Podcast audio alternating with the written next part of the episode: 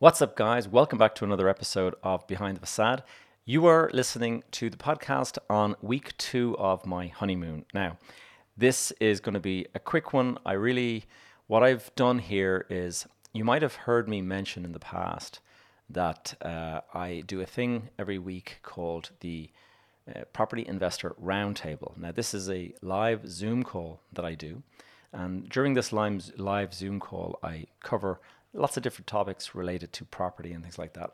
And the most recent one that I did uh, like a week ago or thereabouts was on um, the market outlook. And so, what I pr- propose to do is actually take the recording from that and play it back to you. So, those of you who have not actually sat in on one of these can have a, an impression of what they're like. And second of all, those of you who uh, have occurred, you know, have attended them in the past, will you know we'll be able to see what it looks like on a playback for uh, format. So I'm hoping that this will be a useful episode. Um, with me being away, I'm relying on this as a, a, a kind of a gap filler. I'm going to be back next week, so you'll have me back for a proper episode next week. And so I hope you'll forgive this shortcut that I'm taking this week. But um, please enjoy my property investor roundtable discussion that was held about a week ago live on Zoom. Enjoy.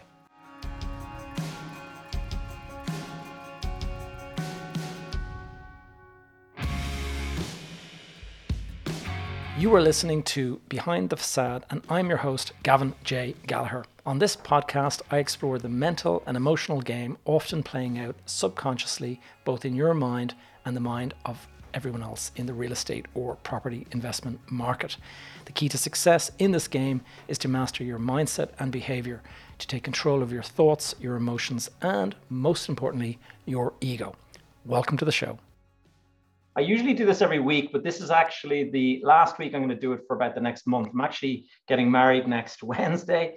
And after I get married, I'm going on a honeymoon and all that. So I'm not going to be around for about the next three weeks. So I will, if anyone's interested in this, I, the, I put the videos up in the Facebook group. M- many of you are members of the Facebook group, and so they're there in the guide section, and you can look back at any old videos. But this today will also be going in there, and um, I'll get into it now. So sharing my screen.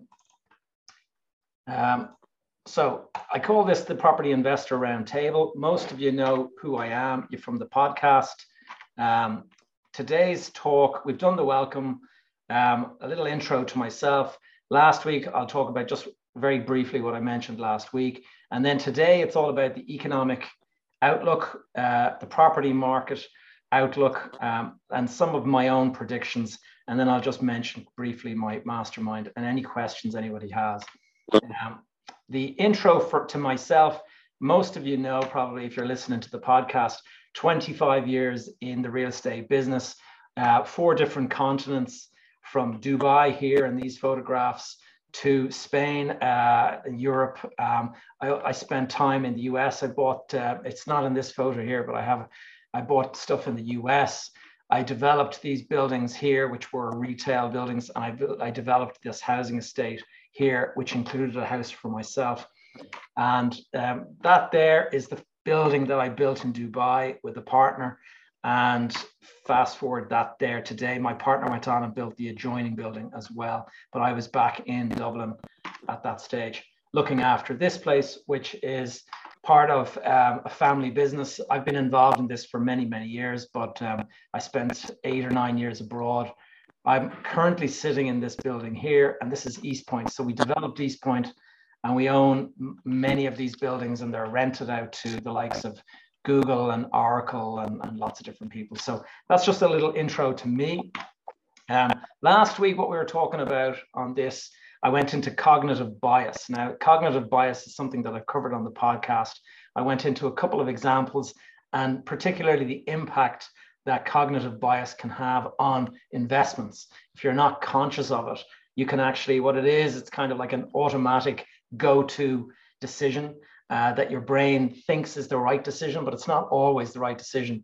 And so you can actually make some bad mistakes by not being conscious of the fact that these biases are in the back of your head programmed to tell you to go a certain direction that seems like the right direction, but it often it's actually the wrong direction. So you can watch that back in the Facebook group if you're interested. So what is the economic outlook for the market? Well, um, Angelo, you mentioned, uh, you know, what the markets and stuff. This here is uh, from, I just took this from today, right? This is Bitcoin. And uh, you can see over here, uh, that is the current performance, 12 month, you know, performance of Bitcoin. If you put your money into Bitcoin 12 months ago, you would be now down 44% of your money. So a lot of people, and I've actually talked about this myself, but a lot of people talk about Bitcoin and how great it is and stuff like that. But if you put your money in 12 months ago, you're already 50% almost down on your money in 12 months. So not a great performance. Um, e Ethereum, very similar, 40% down on the year. So um, it's all about the timing. These these cryptocurrencies, like they can do extraordinary things. They can you know, they can grow to an extraordinary degree, but they're so volatile. You really do have to be careful about the quantum of capital that you put into it. I mean, you go and put 100,000 into it, you're now looking at 60,000 in your bank account uh, at the moment, 12 months on. Now, if you put it in gold, you'd be sitting on uh, about the same amount as you put in 12 months later. And uh, you can see it's, it's risen by 0.1 of a percent. So that's not a great performance. The Dow Jones Industrial Average, which most people who invest would be familiar with, um, down 7% in the last 12 months. So not great. Uh, the NASDAQ, which is obviously uh, more heavily invested in tech stocks and had been doing really, really well, it's down 13% in the last 12 months. Um, the FTSE 100, which is the UK focused uh, stock markets indices, and that is actually up 1.7%. So that is actually doing relatively well compared to the rest of its peers in terms of indexes and things like that. And then the ISEQ All Share Index. This is the Irish market. Irish market is not performing anywhere near as well as the FTSE. You can see we're down 17% on the year. So, and that's on the 12 months as opposed to since January. So anyway, that just gives you a little indication of the way the markets are fluctuating. So it has been a pretty poor showing, generally speaking, for anyone else, you know, with their money in those markets. And you got to ask yourself why, and it kind of boils down to inflation. And inflation has been created by, um, if you think about COVID came along, everyone panicked, everyone assumed that we're in a massive massive problem. And uh, there's going to be mass unemployment, there's going to be business closures, there's going to be all of this stuff. And so, what do the governments do? In facing such an extraordinary thing, the governments just opened up the coffers and poured as much money into the economy as was possible. So nobody got fired. They went instead and they got uh, they, you know, all these kind of schemes that allowed you to keep your job and get paid. The government would pay the company to pay you. And so, um, you know, all of this stuff was there. It meant that people were sitting at home and continuing to get a paycheck. And so it has completely corrupted the market insofar as that much money should not be in circulation in the economy. And so what it's done is driven up prices and prices of all sorts of stuff, commodities and all that. One of the benefits, obviously, of um, inflation is that property is a good hedge against it. So whenever you have periods of high inflation, one of the good things about it is that rents tend to rise with inflation. And therefore, if you own a property, you're able to increase your rent uh, that your tenant pays you and you continue to rise up the market. So unlike, you know, we're all seeing it in the petrol pump, we're all seeing it in our, you know, cost of living at home fueling your house, um, heating your house, all that stuff. It's just gone crazy in the last while. And but you can like tweak your rent and you can increase it and it's increasing annually. Now the only problem is certain parts of this country certainly um, i'm not sure what, what it's like in the uk uh, jerry can tell us in a little bit but you have got rent pressure zones in ireland now and rent pressure zones there's a government restriction on the increases that you can have. Um, and so in the past, if inflation was running at 10% a year, then what a landlord might do is increase their rent by 10% just to compensate for that so that they're not at a loss. At the moment, there's these rent pressure zones. The maximum increase, I think, is now around two and a half to four percent. And so there is a kind of an artificial cap there. And that's obviously going to mean that the market, um, somebody who puts their house on the market today versus somebody who put their house on the market two years ago, on the same road, there could be actually quite a discrepancy between what the rent one person's paying versus another, because the other person, the, the landlord who started a few years ago, will have been restricted in terms of what they can rise to, whereas the person who's starting for the first time can just throw the market, uh, throw it out at the market rent. Interest rates is the big uh, driver when it comes to putting a control on inflation. When inflation goes out of control, as it is now out of control, the only way to rein it back in is with interest rates. And this just, I took this from the Bank of England or from the BBC, from the Bank of England, but you can see what rates have changed in the last like 30 years. In 1992, uh, I bought my first property in 93. 1992, interest rates were 10% or thereabouts in the UK. Today, they have been hovering around zero for the last 10 years, like one below 1%, zero for the last while. And only now they're starting to creep up. So it's not surprising that property and investments in general have done extraordinarily well. When you when you're able to borrow money at almost nothing, then asset prices tend to increase because like what's to stop you? You can go out there, you can borrow the maximum that you can borrow, and the worst case scenario, you're paying one or two percent. So that is what's driven up a lot of asset prices, and to a to the to a an unhealthy level. If you look at some of the stock uh, prices for technology companies in the U.S., Netflix has fallen by 70% in just the last three months. And so that is because during pan the pandemic, everyone was at home, everyone started subscribing to Netflix. Netflix saw this massive growth that it had never seen before. Everyone went wild thinking that this is a new uh, Apple computer company. And when all of this happened, uh, it drove the prices to an astronomical level. And people are starting to finally realize, whoa, inflation is actually causing people to cut back on expenditure. So if you've got, if you've been sitting at home for the last two years and you have been um, you know, buy, subscribing to all these different streaming services. You've got Netflix, you've got Disney, you've got Apple TV, and there's all sorts of other ones out there. And then suddenly the petrol pump prices have gone up, the cost of heating your home has gone up. I don't know if you guys are noticing it, but in the grocery store, like buying Tesco now is at least 20% higher than I can remember it being when I'm doing the weekly kind of shop or whatever. So all of this stuff is pushing up making it more and more difficult for people to fund just day-to-day lifestyle expenses. And so cutbacks have got to be done. And you start looking at your bank statement and yourself saying, what can I live without? Um, I think maybe I can live without that streaming service, Amazon Prime, whatever it is. And that is one of the reasons why we've seen this massive fall in prices like that. If I go into the next slide, what we actually see is um, this is predictions. This is the for the Bank of England, and I've got the Irish market as well covered. But what you can see here is that the predictions for the next couple of years, we are sitting around here at the moment. Okay, they're expecting that the right the rate the rates will continue to increase. Some people are a little bit less, uh, you know, worried about it, and they think that this will be the level. Other people are saying that no, no, it's going to be at this level. But this is actually the level of inflation that is predicted by the market, which is pretty extraordinary, as you can see. Now, they do think it'll fall back, but that remains to be seen. These are the levels. So you're talking about two and a half percent rates. It has been, as you can see down here, virtually zero for the last year and a half.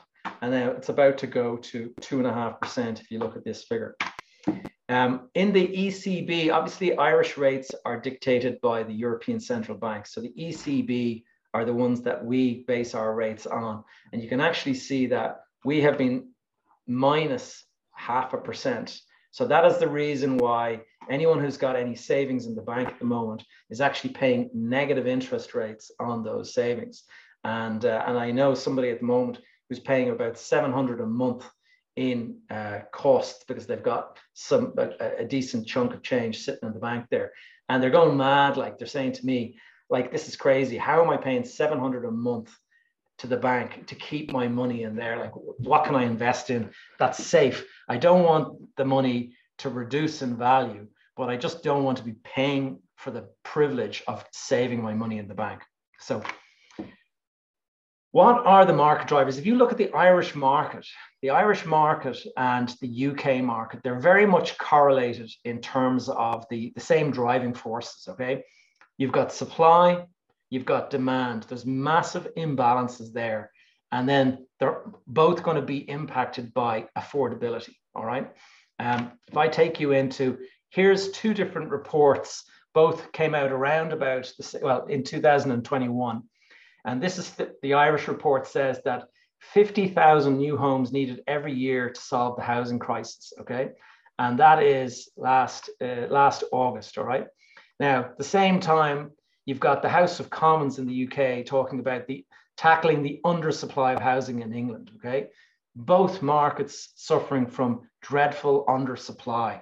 And you got to wonder what that, why that is. You've got the national requirements for supply of housing and things like that. And the national requirements are based on Central Statistic Office, um, you know, surveys that they do. We've only just recently done our Irish one here last April, and that is there's a basic amount every year of houses that are needed just to supply inventory levels to keep everything at an equilibrium, right? That is not being that number is not being met for the last number of years partly because of COVID restrictions in the last two years. But even more than that, if you go back to 2008, the market crash of 2008 totally turned upside down the market in both the UK and Ireland, more so in Ireland. We had got, we had a huge construction boom going on and the market completely collapsed in 2008. And after that, we reduced the amount of uh, output um, by a massive amount. I've actually got some figures to show you now, but that has dramatically impacted inventory levels. We do not have the amount of, um, of housing out there um, to actually keep the market kind of at any kind of an equilibrium. Here is the figures of housing completions in the Irish market going back to 1960. You can see back in the 60s, you had around just under 10,000 units a year. And then that gradually grew then there was a bit of a crash in 1980 and it fell back. But then we hit the beginning of the Celtic Tiger, as it's called. And that saw this massive, massive growth.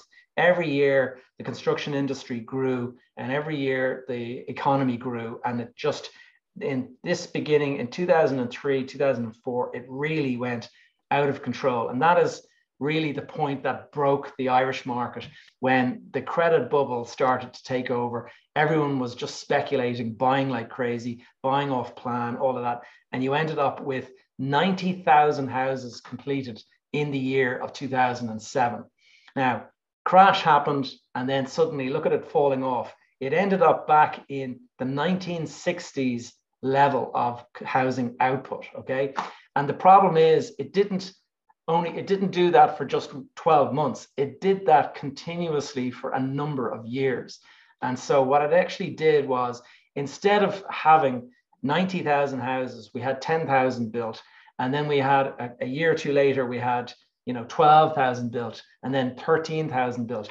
Whereas we need an annual amount of about 30,000 houses just to keep up with the birth rate in the country.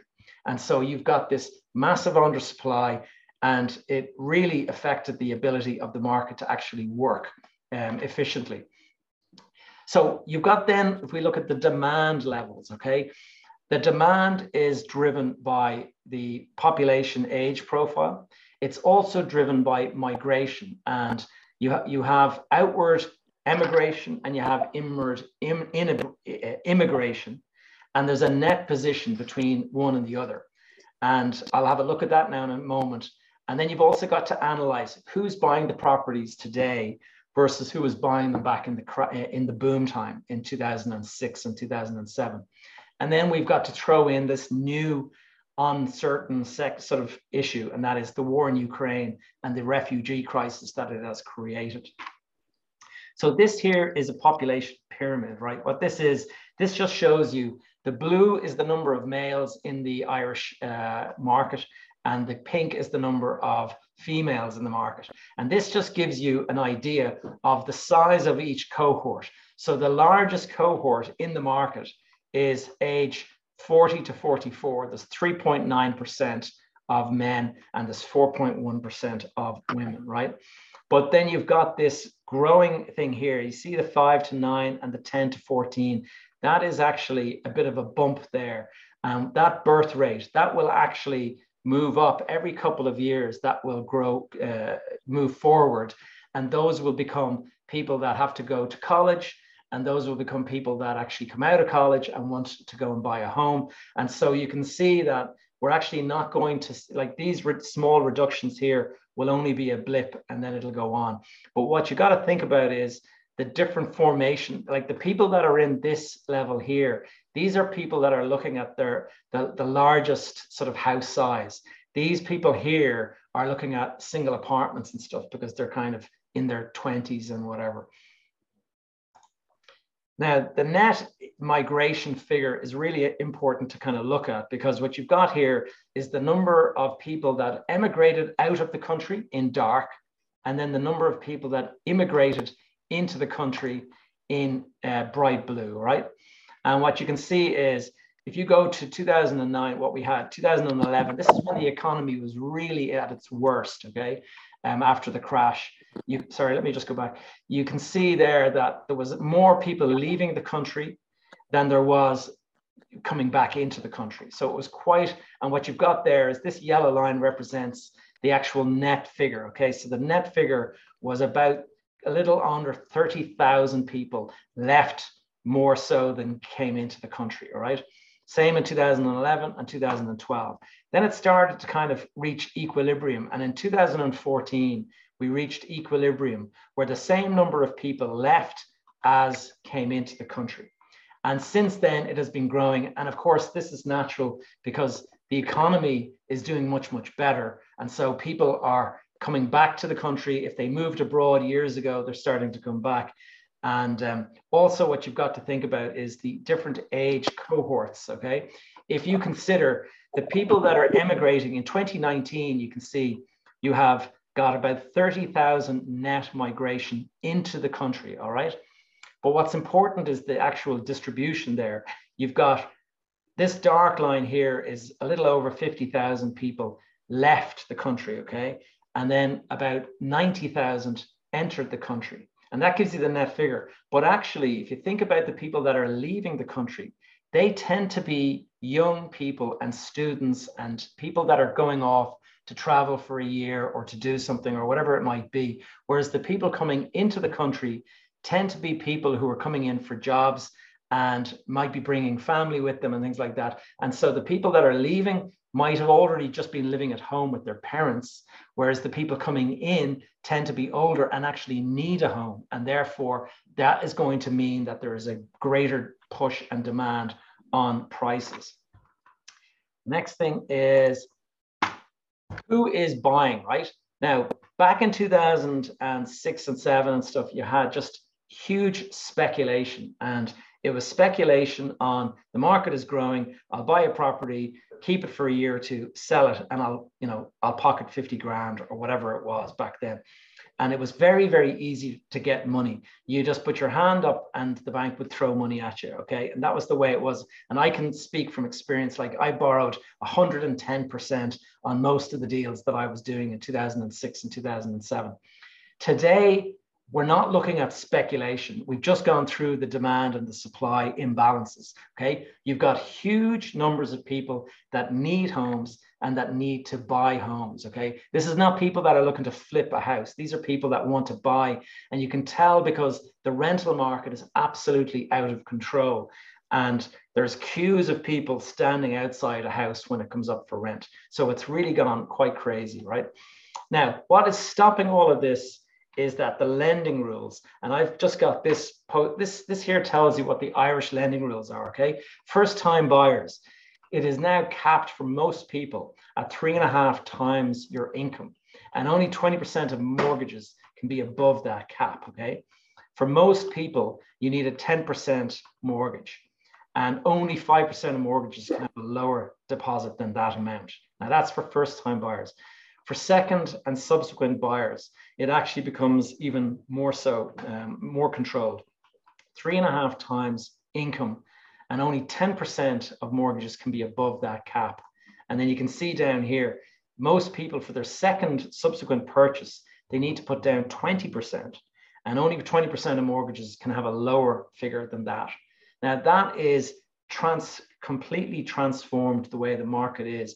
Back in 2008, people were borrowing five and six times their income in order to kind of get on the property ladder. Now you can't do that. It is based on your income. So that's locked a lot of people out of the market. So the demand that you see at the moment for housing purchases is actually from this lower level that's possible. If the banks were to increase those, those caps, there'd be a much, much bigger increase in the number of people buying. And that is why so many people are forced to rent at the moment because you can't borrow money from the banks unless you have this, uh, unless you have a decent enough income to actually allow you to do it. Now, the big sort of unknown at the moment is currently, as of today, there is an estimated 5.7 million refugees have actually left Ukraine. And you know, I don't know how many the UK are taking, but I do know that the Irish have said that they will put their hand up and take 200,000 at the moment. Okay. Now, I think morally speaking, of course, that is the right thing to do. But we are in an acute housing crisis. Where are you going to put 200,000 people? That is a really big question. And I know that I've been contacted by some, um, like being uh, running this business park, we've got a lot of uh, contacts into the government, and stuff like that. And I've been contacted by people asking, do we have any office buildings that we could actually turn into refugee centers and actually let people sleep on camp beds in the actual office building? Now, we just, we said like no chance. A, because of fire certificate uh, issues, B, because of insurance issues, C, because of bank covenants, and and and then we just don't have uh, you know that much space sitting empty to do that anyway. But i mean this is just crazy that government departments are actually looking for office buildings to convert into refugee centers i know i have a friend in carlow at the moment and he has got uh, a pub business and he'd been doing quite well with stag parties and hen do's and all of this kind of stuff coming to his pub. What's actually happened recently is nobody is coming. Why is that? Because every single bed and breakfast and every single hotel room is booked up, and it's booked up by the local authority putting refugees into these places. And so you can't, like, it's going to have an impact on the housing market, and it's just going to continue to push up demand, in my opinion. Now, the biggest issue that I see, those two, if it was just supply and demand, then that would be it. There would be absolutely nothing else the market is just going to rip and continue to go forever. Okay. But the one thing that we have to, we cannot discount is affordability, right? And affordability, I already mentioned the petrol pump. Okay. How many people are filling up their car and, and saying, ouch, because it has gone up. Like I can remember, I used to fill my car for like 67 euro. Now it's 120 euro to fill my car. And so, like, it has just gone crazy in the last couple of years. Um, this here is an, an, indication from the Bank of England of what the actual uh, the target rate that they were looking for, and you can see over the years it's kind of gone a bit wild. But this is this is the amount. The blue, the black line is the level that they would like it to be at all of the time, and then this is just the amount that it's gone up recently and it's just it's it's out of control and i saw there that they're predicting that the cost of energy to heat homes in the UK is about to go up by another 400%. So this is insane. I mean, I just don't know. You can see why uh, Boris did so badly in the last election because it, I think a lot of people are thinking that this is a major problem now. So your affordability, your ability to afford the stuff that you're paying for, like you can't not fill your car, you can't not heat your home. All of these things have to be done. And so it's going to impact what you can do. And so your ability to buy is tied, completely tied to affordability, right? How much rent can you pay? Or how much can you pay on your mortgage, right? If you are paying a fixed mortgage of a thousand a month or whatever it is, okay, that fixed mortgage that you're paying, you used to be getting so much of a paycheck in and you're paying out so much on your mortgage. Now all of a sudden you've got your petrol, you've got your heating of your house, you've got your groceries, all of them have gone up by so much that there's no spare capacity. And this is now impacting the amount that you can uh, you can maybe borrow or you can pay on rent. So that could impact the affordability of homes. Now, in addition to that, I mentioned that the central banks around Europe and the UK, they are looking at trying to bring down inflation. The only way they're going to do that is by increasing interest rates. So the interest rate on your mortgage is about to go up. And it has already started to go up. And uh, there's a lot of predictions that the US is about to see uh, its first housing crisis in the last 10 or 11 years. And um, construction capacity, though, is another thing. You can see that the cost, I, am building houses in Shankill at the moment and uh, here in Dublin, and it has gone crazy. The cost, like when we started our predicting or doing our forecasts for the cost of construction, we estimated that block layers were going to be 110 euro per block. They're currently, we're currently paying 270 per block. So it has gone more than double the cost of what we had predicted. And so that's also going to push up the cost uh, or impact the profitability of uh, the builders. And uh, all the builders are going to be trying to push up prices because of this. They have to pass on these extra costs somehow or other. So getting into like my predictions, I predict that inflation is definitely going to impact uh, affordability. All right, you're going to see uh, the affordability of homes and stuff like that will come under some pressure, and so values may fall uh, but your debt costs are definitely going to go up. All right. So there's definitely a bit of a concern there. And if I were if I were in your shoes, I'd be looking at fixing potentially fixing your interest rates just to take that uncertainty out of it. And over the years, I've gone with floating and I've gone with fixed interest rates. And it's often a difficult decision to make because floating rates are always lower than fixed rates at the time that you look at them. So if you look today, it might be, you know, 1% floating rate, fixed rate might be 3%. So you'd be saying, well, why would I go and, you know, voluntarily choose the more expensive one? Well, you choose it because in 12 months time, the floating rate might be 4% and you'll be, you'll be locked in at your 3% still. So there is pros and cons to it. Uh, is there going to be a crash? Personally, I don't think so. And I don't think so because I mentioned already supply demand imbalances it is so acute. The, the, the supply issues and the demand issues are so massive that I think there's always going to be demand for property. The question is going to be around the affordability. And I think one of the things that I think could be um, very, very valuable, certainly in the Irish market, um, is creation of HMOs. Because as affordability becomes an issue, people may stop renting houses and apartments and may start looking to rent just a room on a per room basis. And so, uh, certainly, some of my clients in my mastermind, they are going out, they're buying old, you know, manor houses and they're breaking them up into nine bedroom HMOs. And uh, this kind of thing, they're getting 850 a month from people that are renting them. And this some of them are actually getting between 15 and 19% a year annual return on their investment. So it is a really, really strong way to make a return. And compare that with doing your traditional buy to let in you know Dublin or you know any market in, in the UK. I don't know what the market rates are in the UK, but I do know that here in Dublin you're probably looking at three or four percent annual return on your money if you buy a, a, traditional apartment or something. Whereas you could buy an old house and get 15% renting on a bed by bed basis. Now there is more management in that.